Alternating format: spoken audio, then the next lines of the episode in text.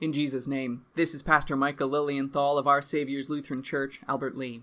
Together, let us meditate on and wrestle with God's Word. James 2 10 through 17.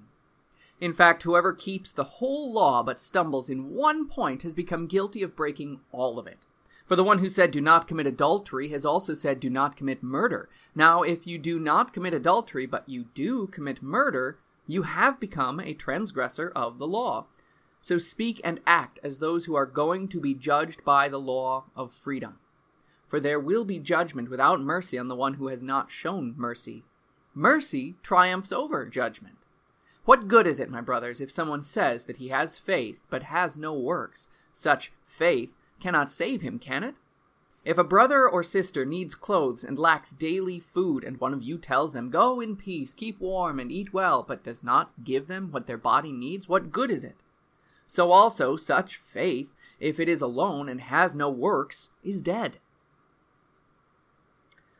There are two ways to be totally mistaken about whether you are saved. One is to say you have faith, but to be without love. Such faith, so called, is dead, which is to say, it is nothing.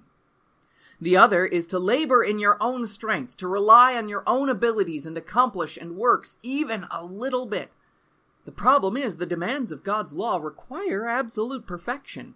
A small failure demolishes the whole structure. Faith alone justifies. No one is saved except by faith alone. But faith by nature is active in love. It's been said faith alone saves, but faith is never alone. For our eternal life, we look only at Jesus what he has done in his life, death, and resurrection, and the sending of the Holy Spirit in word and sacrament. By all these things he has won and distributed and caused us to receive salvation.